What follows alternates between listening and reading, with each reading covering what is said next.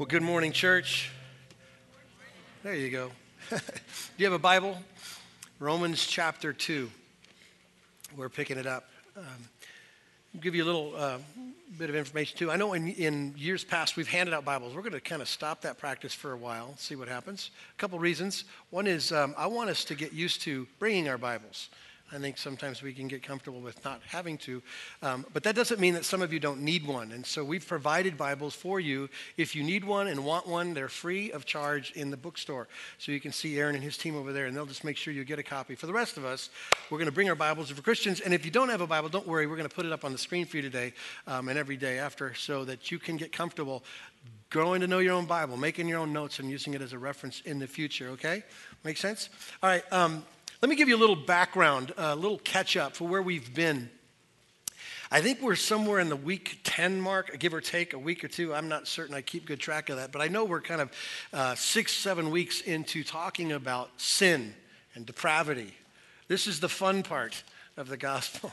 Um, that was sarcasm. Go ahead and laugh. Um, he is making, Paul, that is, the writer of this book, is making an argument trying to remove all the excuses that mankind has for um, saying that somehow God's judgment, assessment, or their need isn't accurate, okay?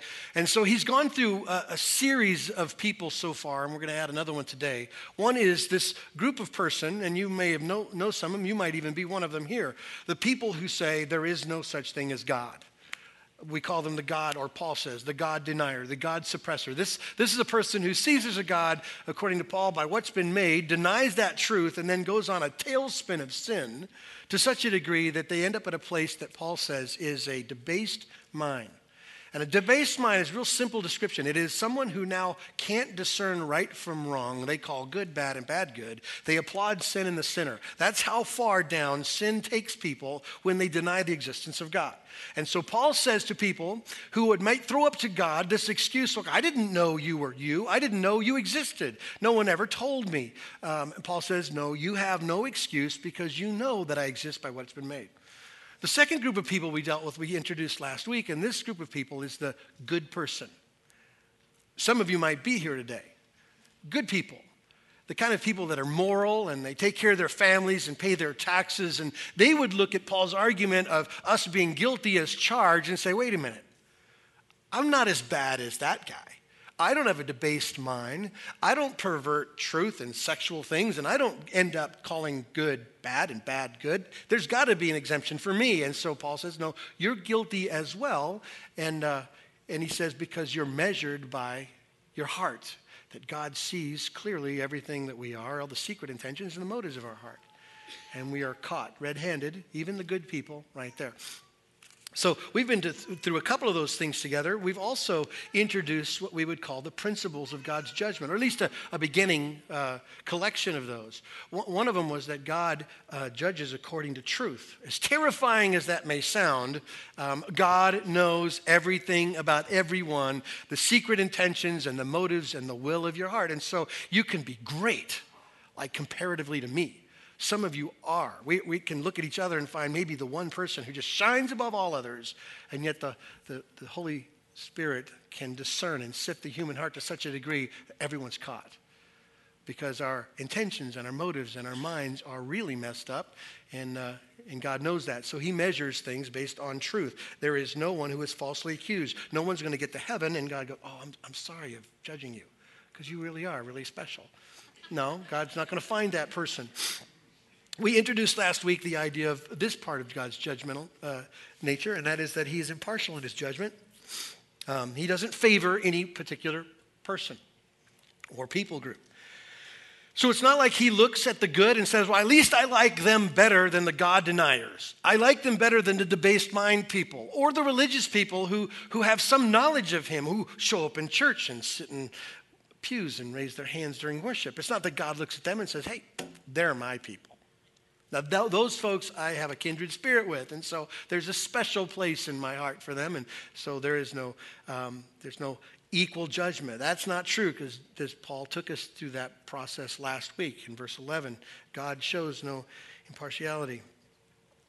And then we added this part that God judges us according to our deeds. Now, if you're a thinking person, that's, that is a conflict for you because we understand the gospel. The gospel is a story about God giving.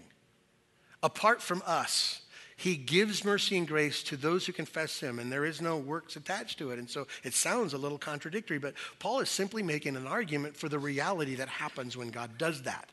That God saves people, and, watch, he changes people that he doesn't save anybody, that he doesn't also transform. Maybe not all equally, not all at the same time, not unto perfection until heaven, but he does transform people. Even an expression of faith in Jesus is the beginning of life. Do you understand?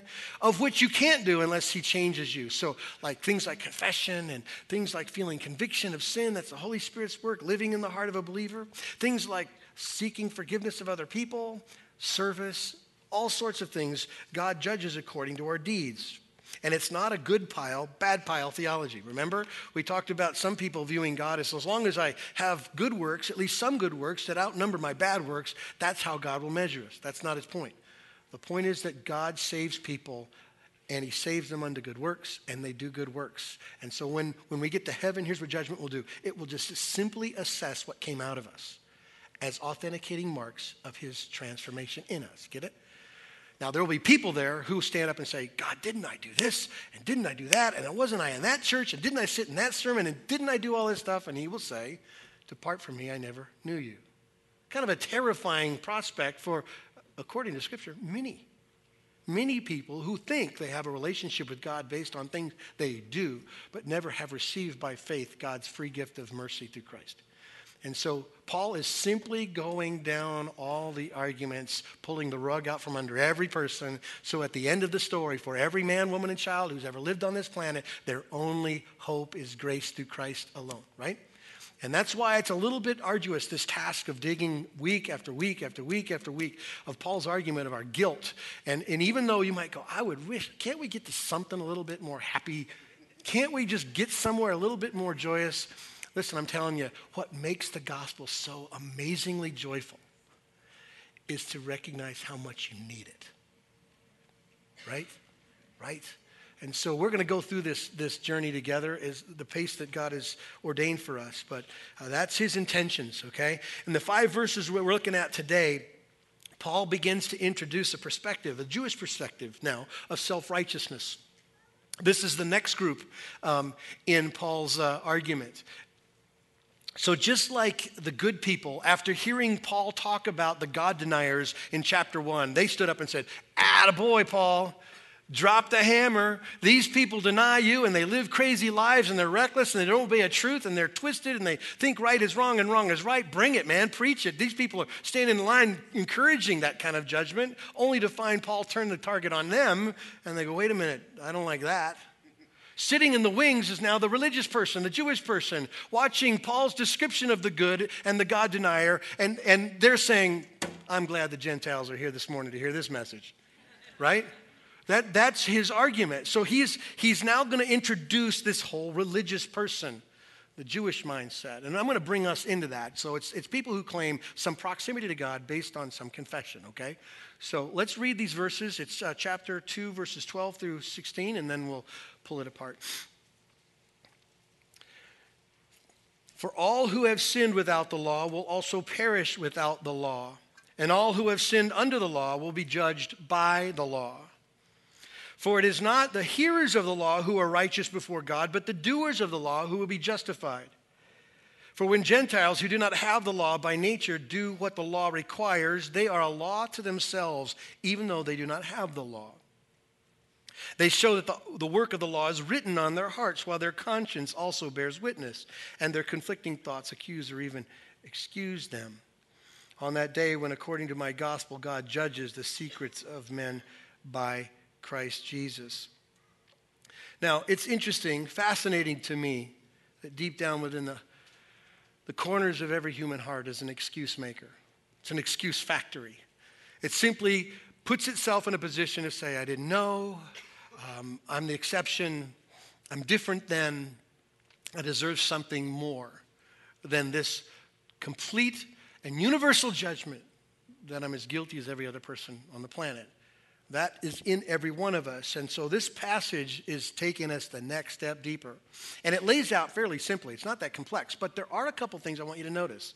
In fact, there are things to notice that aren't really there. And that is the imposed questions that Paul is addressing in this section of Scripture. It's almost like in the blank spaces between these verses, he predicts the audience who's going to have the biggest problem with what he's just said, and then he goes on to address it, right? It's the imposed kind of objections to these, these absolutes about God's assessment of, of sinners. And so uh, he deals with two particular groups of people. He's going to deal now with the Jewish heart and their objections to what he said, and he's going to deal with the non Jewish or the Gentile mindset, or the, I would say the non religious person the good person and his objections to it. The first one um, you can find right after verse 11. Tell me if you don't even perceive this. When he says, For God shows no partiality. So you're a Jewish Christian reading that. What do you think? Time out here. Paul, you're missing this by a mile. You need a little bit of help. We're God's people. We got the covenants, right? We obey the law. We're in this. I mean, God said He loves us. God said He chose us. Now, there's a whole different section for us in this, Paul. So I got an issue with what you're saying, but watch what Paul says in verse 13 to address that imposed objection. He says, For it's not the hearers of the law who are righteous before God, but the doers of the law who will be justified. so Paul punches him right in the eye right out of the box. Because the tendency of the human heart is to gather information but not be changed. Now, don't take this too personal. Let it be whatever the Holy Spirit does. But gobs of people flood churches on Sundays who simply have an interest in gaining information but have no desire whatsoever to change. You could be here today going, well, that's, if you just, you've just described my life for the last four years. I've been fairly faithful. I consider my good pers- myself a good person, but it's not happening in my life. In other words, what Paul is saying here, it's not what you think that you have, it's not what you know. It's not your heritage, it's not what church you attend, and it's not what doctrine you claim to believe. Paul says you are judged based on your doing of what God says, the doing of the word. Because the Jews have always thought that somehow their salvation was only directly connected to their, to their covenant relationship with God, that salvation was directly connected to the law okay? Knowing the law. In fact, Paul thought this. He, he says this in Philippians chapter 3 of himself. Now, this is the guy who's pulling out the arguments. He says, circumcised on the eighth day. Now, he's talking of himself. Of the people of Israel, of the tribe of Benjamin, a Hebrew of Hebrews, as to the law, a Pharisee, as to zeal, a persecutor of the church, as to righteousness under the law, faultless. I did church, Paul said. I did everything God ever said in a standard, and I was the example to follow. I was zealous and I was faultless in my behaviors. And yet, Paul had to have Jesus introduce himself to him to find salvation. And so, Paul talks about that, like saying, listen, you're going to be measured not by what you think you have or what you think you know or your religious affiliations or some stated, like, we're God's people exemption. You're going to be judged by you do. In other words, I'll put it this way and you can leave it. It's a better handlebar. You can't audit truth. In college, you can, you can pay your price and sit in a class, and you can hear everything the professor has to say, and you can, uh, I suppose you can sit around and draw stick figures if you want, but you're not going to be tested. You don't have to write papers, and no one's going to give you a grade. You're auditing that class. There's a lot of Christians who audit truth. They sit in church and they hear week after week after week after week what God says, and they have no intentions of turning. That's called repentance. No intentions of obedience, like radical obedience. No desire to be exposed or say, well, that applies to me and it applies to me here. Right? They're just auditing the truth. There's no confession or repentance. Now, when I was writing my notes down, I went to Neil. And I said, Neil, I want to use a couple illustrations, but I don't want to get too personal. And so he gave me permission, so let's blame Neil on this one. Um, I was thinking it back to our uh, Building a Stronger Church series. And we were simply presenting to you what I think are biblical, gospel centered behaviors of living hearts, okay? Love for God's word, prayer, a dependence on God, service to the body, right? Biblical community with each other, and, and the generosity and, and reaching out to the lost. And then I said, okay, Neil, give me some information. How many people participated in our generosity? we had, we had basically 30% of our people participate. Now, here's what I'm saying to you, okay? The gospel says straight up, you don't provide for yourself. The gospel says you're free with God's resources. And yet, I don't know why, I, I haven't had any conversations with people. 70% of the people said, it doesn't apply to me. I've got the exemption. I either don't like what they're doing, I don't trust what they're doing, I don't like this, so I'm the exemption. So, as an example, we present to you what the Bible says about generosity, and many of you say, whatever. When I say something about service and we say, hey, we believe that God has saved us to serve, and every Christian, every person who confesses should have their hands in somebody's life. Everyone. No exception. You're not the, you're not the unique person who has no gifts that God didn't give at conversion. So you don't have a, a need to participate. And yet we have, like always, like every church in the country, the fewest do the most, and you're the exception. And we could just keep throwing that on there. I, I, suppose you get my point, right? Whenever the Word of God is presented and you leave unresponsive, you are auditing the truth. You are simply gaining knowledge of which you won't respond to, which becomes more condemnation and more judgment. Goodbye, bulletin. In the future. You get it? You can smile because I still love you. Do you understand my point? That's the reality. It's the reality in me. I, I sit in services four to six times a Sunday. Someone asked me the other day, How do you get fed? That's difficult. Like, I'm assuming it happens on Wednesday and Thursday when I'm studying. Like, I hope it does. Like, I hope when I'm studying that that's how God's going to feed a shepherd. But ultimately, I do this a lot, and you can get stuck in the motions, doing things that have no connection to the human heart whatsoever. Well, I think that's what Paul's talking about. You can't claim, you can't claim exemption. After all, I'm a Jesus follower, so I'm good to go. And Paul just simply says, Well, really? Well, we're going we're going to find out. Because ultimately, what you do is going to be measured, it's going to be seen for what it is. You can't say to God that you know this much, or you don't know that, or you don't do this, you're part of that denomination. What God requires, are you ready, is God motivated obedience for his glory out of love. That's what he requires. That's what he does when he changes lives. So, however that feels, it feels. I want you to turn to the right in, uh, in your Bibles to James chapter 1.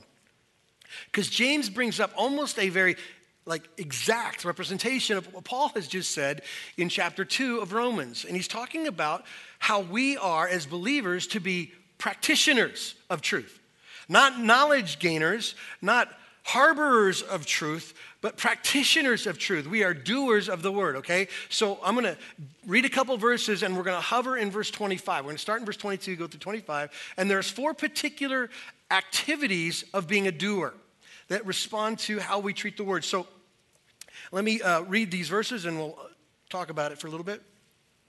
James says, But be doers of the word and not hearers only, deceiving yourselves. For if anyone is a hearer of the word and not a doer, he's like a man who looks intently at his natural face in a mirror. For he looks at himself and goes away and at once forgets what he was like. Now listen very carefully to verse 25. But the one who looks into the perfect law, the law of liberty, and perseveres, being no hearer who forgets, but a doer who acts, will be blessed in his doing. There are four particular activities in verse 25 that are involved with doing.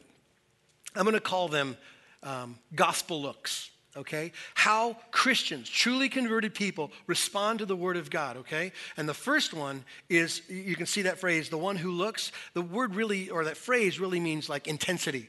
Intensity in looking or intentional looking. It's the idea of contemplating or accurately considering this truth. This is, um, in James' mind, he uses the mirror, which is a great illustration of how hard it is to look consistently and with intensity. In, in their day, a mirror wasn't like a piece of glass with some kind of chrome painting on the back that showed a perfect representation. In fact, you could just glance in our mirrors and see a great image, right? Well, in their day, they would take like silver or bronze or brass and they would pound it out with hammers and then try to pound it out even smoother and then try to finish it somehow. But even when they were all done doing all that they could do, it was a brutal image. It was like looking in one of the funny mirrors in the circus. You know what I'm saying? Like, I'm kind of fat here, I'm skinny there. And so uh, it was all you know, dimpled up and distorted, but they, that's all they had. And so they would take great care in turning it and examining it intensely to try to find an image that represented who they are. Well, that's the illustration that James uses to talk about how we go to the Word of God. You gotta twist, you gotta spend some time looking at it and letting it really, really reflect you. It's not a glancing blow. If, if your version of engaging the truth is showing up on Sunday hearing me yak at you, you don't get it. You don't get it. Because that's not transformative ultimately. This whole thing we do right now is confrontive. Preaching is about a confrontation. It's the hostile take of the heart. The rest of this, the cultivating of your heart, is the intensity of looking. You get it? He adds, adds another thing in this picture of looking. He says, But the one who looks into the perfect law, the law of liberty, and perseveres, it's the idea of continual looking. Every day. Every day. I know in my own life, if, if there's a whole bunch of sinfulness coming out of me, it's directly connected to how much and how little I've spent time in the Word. It is. So I have, for whatever reasons, maybe they're good things, they're just not great things. I've been busy with lots of good things and I haven't been in the Word continually. I haven't persevered there. And so when I persevere there, uh, it shows me the sin because sin pops up every minute of every day, doesn't it? And so let's say I take a couple weeks off from looking at the mirror. Well, what's going to happen to that sin? It's going to find all sorts of ledges in my life and all sorts of places and cracks to hang out, and it eventually will eat me, right? It just will. If I spend time in the continual persevering look of the Word, well, those things won't find easy footholds in my life. He, he adds one other thought. He says, uh, not only the one who perseveres, but being no hearer who forgets. It, remind, it, it res- means that we need to take a remembering look to look long enough to never forget what it reflects or what it reveals. You know, have you ever found yourself reading the word and go, I have no idea what it said? Ever? And you get a little frustrated and you tap out and you, I'll come back to it again, only to have your mind so distracted and, and so far away, and you've got agenda and you've got that half hour, and it's got to fit in that half hour. You don't have time to spend enough time there to continually look so that you can remember what it says. It requires effort. He, he adds one, one last thing, and it's the phrase that, that Paul used in Romans, and that is we need to be a person who has a responsive look to the word, a doer of the word. If you if you're hearing my voice right now and you have no intentions of responding to what God says, then you would be doing the opposite of what Paul and of James have just said.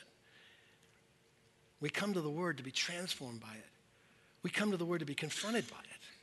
We, we come to the Word to have God and His still voice confront places and idols we didn't even know we had. And if we aren't prepared to lay it all down, whenever He comes looking for it, we aren't doing what He suggests here in Romans. We're not doing what James suggests in, in chapter 1, coming with a responsive look. Now, with the time we have left, let's take a look at the uh, second kind of invisible um, objection that Paul deals with. The second objection or complaint is kind of in between verses 13 and 14, and it's from the non Jewish, it's from the Gentiles. And their, their argument is wait a minute, Paul. How can God hold us accountable to stuff we didn't know? Like, why am I going to be judged for a law that I didn't ever read? I don't have it. Get it? And so that's his argument to the person, and it's a legitimate question to suggest somehow that, that he has just said, you're going to be measured by the law you don't do. You're not, a, you're not a doer, you're a hearer. And the Gentile goes, well, wait, I don't even have the law. So where's this judgment coming down on me? Look at verses 14 and 15 because Paul pulls that rug out from under us as well. He says, For when Gentiles who do not have the law, by nature do what the law requires, they are a law to themselves, even though they do not have the law. They show that the work of the law is written on their hearts while their conscience also bears witness. And their conflicting thoughts accuse, even excuse them.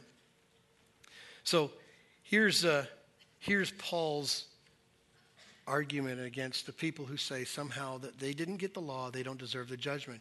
He says, well, there's three things judging you all the time. He says, there's a law written on your heart, God has given you a conscience, and it's your memory.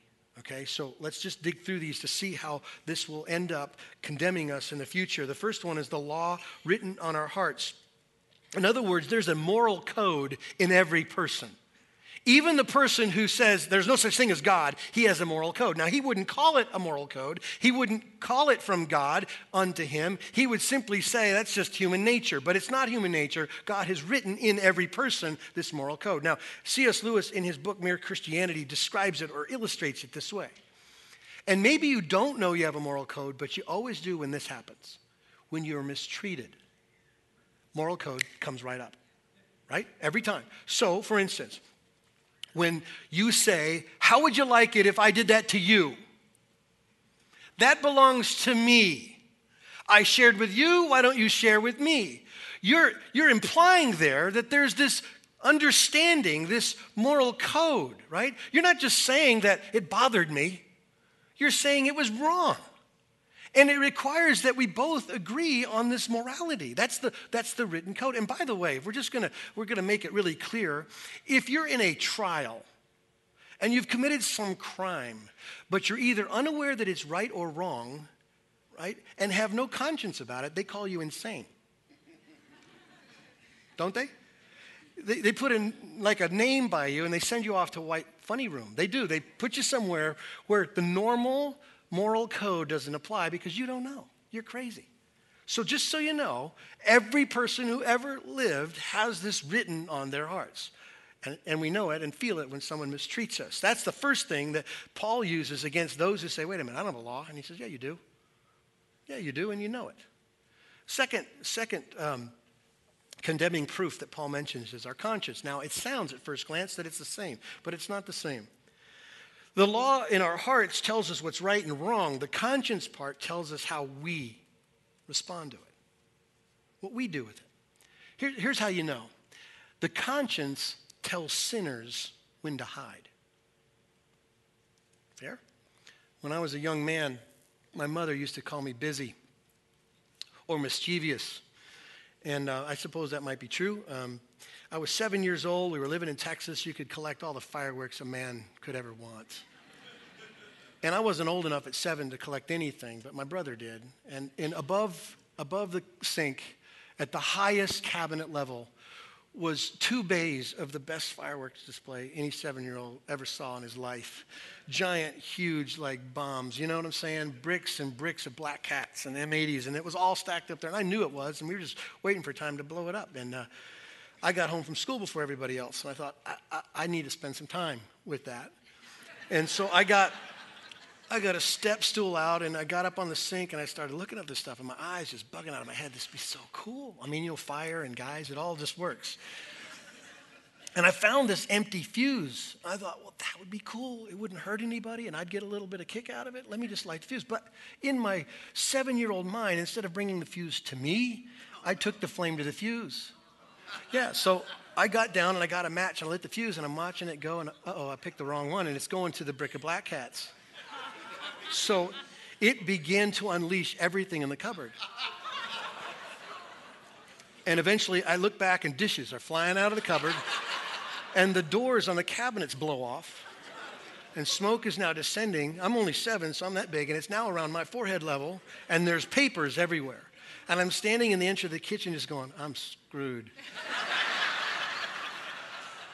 I maybe not thought that at seven, but whatever version of seven year old would say, that's what I thought. And I said, I'm dead. I'm, I'm totally dead. I'm trying to figure out in my little puny mind, how can I make this go away? right? My sister runs out of the bathroom, bedroom screaming, like, what's going on? I said, I don't know, but I'll go check. so I run back in. Again, you have to perpetrate the whole lie. So I, I, run back in and watch this thing just disintegrate. The whole room is destroyed. Everything's blacked. And I thought, well, I got, I got to make this look better. It can't look this bad. So I never cleaned up anything. I was seven.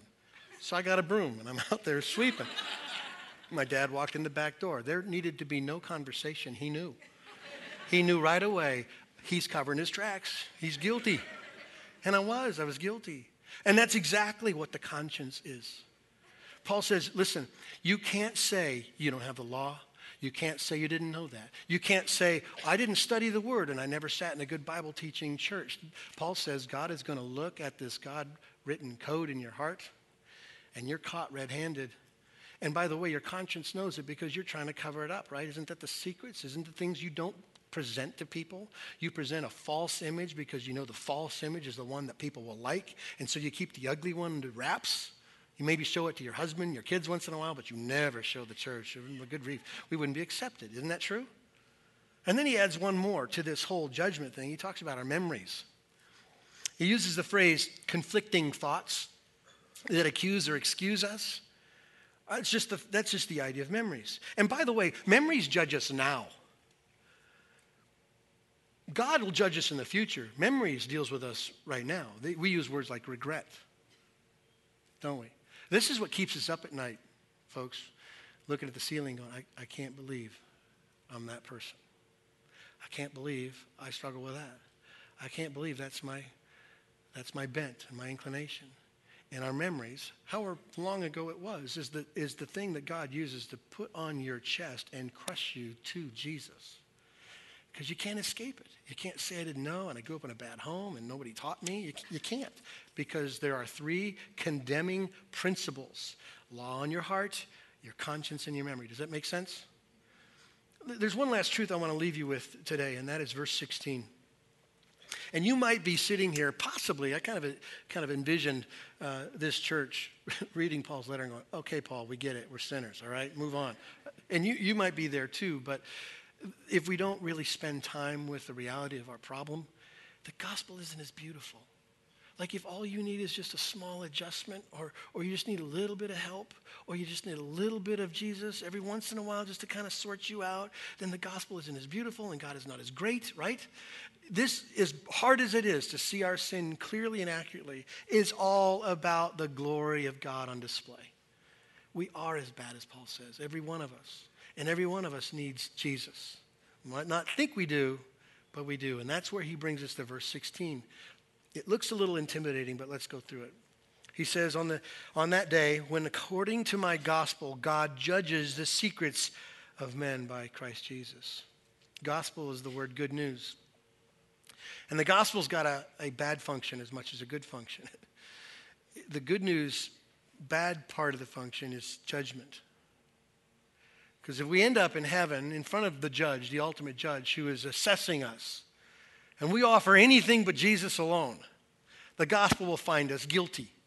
The gospel will say, You've got a man centered thing going on here. You got a, I'm, I'm as good, I'm good enough to merit God's attention, or I'm not that bad, or somehow my sins aren't that ugly. You have something other than I'm brutally, horribly messed up bent and twisted towards sin in every way. And here's what happens. If you back up to verse 12, there's a phrase there you need to see. You see when he's talking about those who, who uh, don't obey the law or don't know there's a law, he says they perish. He says, For all who have sinned without the law will also perish without the law. Perish, judgment, God's condemnation forever and ever and ever and ever. And it's that gospel. If you're sitting here today and going, mm, I'm just going to hear it again. I'm not going to apply it. I'm not going to I'm not going to be convicted. I'm not going to confess Jesus. I'm not going to call myself a sinner. I'm not going to deal with my garbage. I'm just not going to deal with it. Then perish you will because you'll stand before God and the gospel will say, "Have you trusted in Jesus my savior?" and you got nothing to show for it.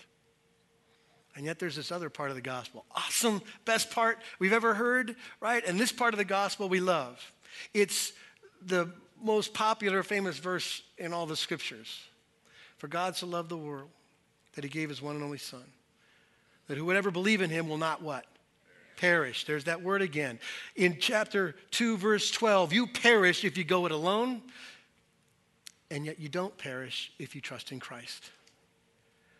The gospel is awesome, church. And, and, and to you who are a confessing believer, man, this should just like sink down and just make you want to worship and love and just, I can't believe it. If you have been here or maybe you're here for the first time and you don't know of Jesus and you're hearing about God's judgment of sin and it's coming and He won't let go and He's going to use your conscience and the moral code and ultimately your memories to deal with your sin and you won't escape it and God is right for doing so, listen, you're a fool if you don't trust in Christ. And that just simply means that God left heaven and took on flesh. He became like one of us so that he could die in our place. He died on a cross so that God could pour out all of his righteous anger and wrath on our sin in Jesus. And then Jesus gives us a perfection we can't get anywhere else. We get righteousness. And we are truly, truly free, right? Or maybe like that song, we get to rest. We get to rest in Christ. And Paul says there is no condemnation for those in Christ Jesus, not one. God won't bring up a charge. He's not going to say, I remember when. I, I know your inclinations. I know your bents. You're covered in Christ. Amen. Yeah, you should be grinning from ear to ear at this point because that's the good news of the gospel. But again, Paul is just constantly telling us remember, you're guilty, you're guilty, you're guilty. Because at the end of all of those charges is Jesus kind of saying, Come to me, all you are weary and heavy laden. I'll give you rest. When we're done uh, after our worship here in just a minute, if God's convicting your heart, talk to somebody. Ask somebody on the platform. There are pastors all around the room. There are people to your left and right who know Jesus. Talk to them um, and trust in Christ for your salvation. If you're, if you're a Christian, church, look up before you fold up and tap out. We've got a little bit of time ahead of us here, okay? Um, if if you are a hearer and not a doer, confess it. If there's any category of your life that you've said, not that one, God, I'm not doing that, I, and here's my reasons, then the Holy Spirit has addressed you tonight or today. Make sense? Let's pray together. God, I thank you so much for your faithfulness to us. And I thank you for this message, as hard as it is to hear on a regular basis that we are without excuse and every one of us is guilty. God, I thank you that you keep the pressure on because we wouldn't trust in Christ if it wasn't so. For those of us who call ourselves Christians, who truly are converted by the mercy of Christ in our lives, I pray, God, that this just fans worship, just radical love and obedience in our life. To those who don't know you, who hear about your righteous judgment, your accurate assessment of sin by looking at our, how we've disregarded the moral code and how we've broken every law and our conscience condemn us. We try to cover our sins and ultimately our memories will deal with us as well. God, I pray that you would find us here. You would save the lost. You encourage the found. We pray in Christ's name. Amen.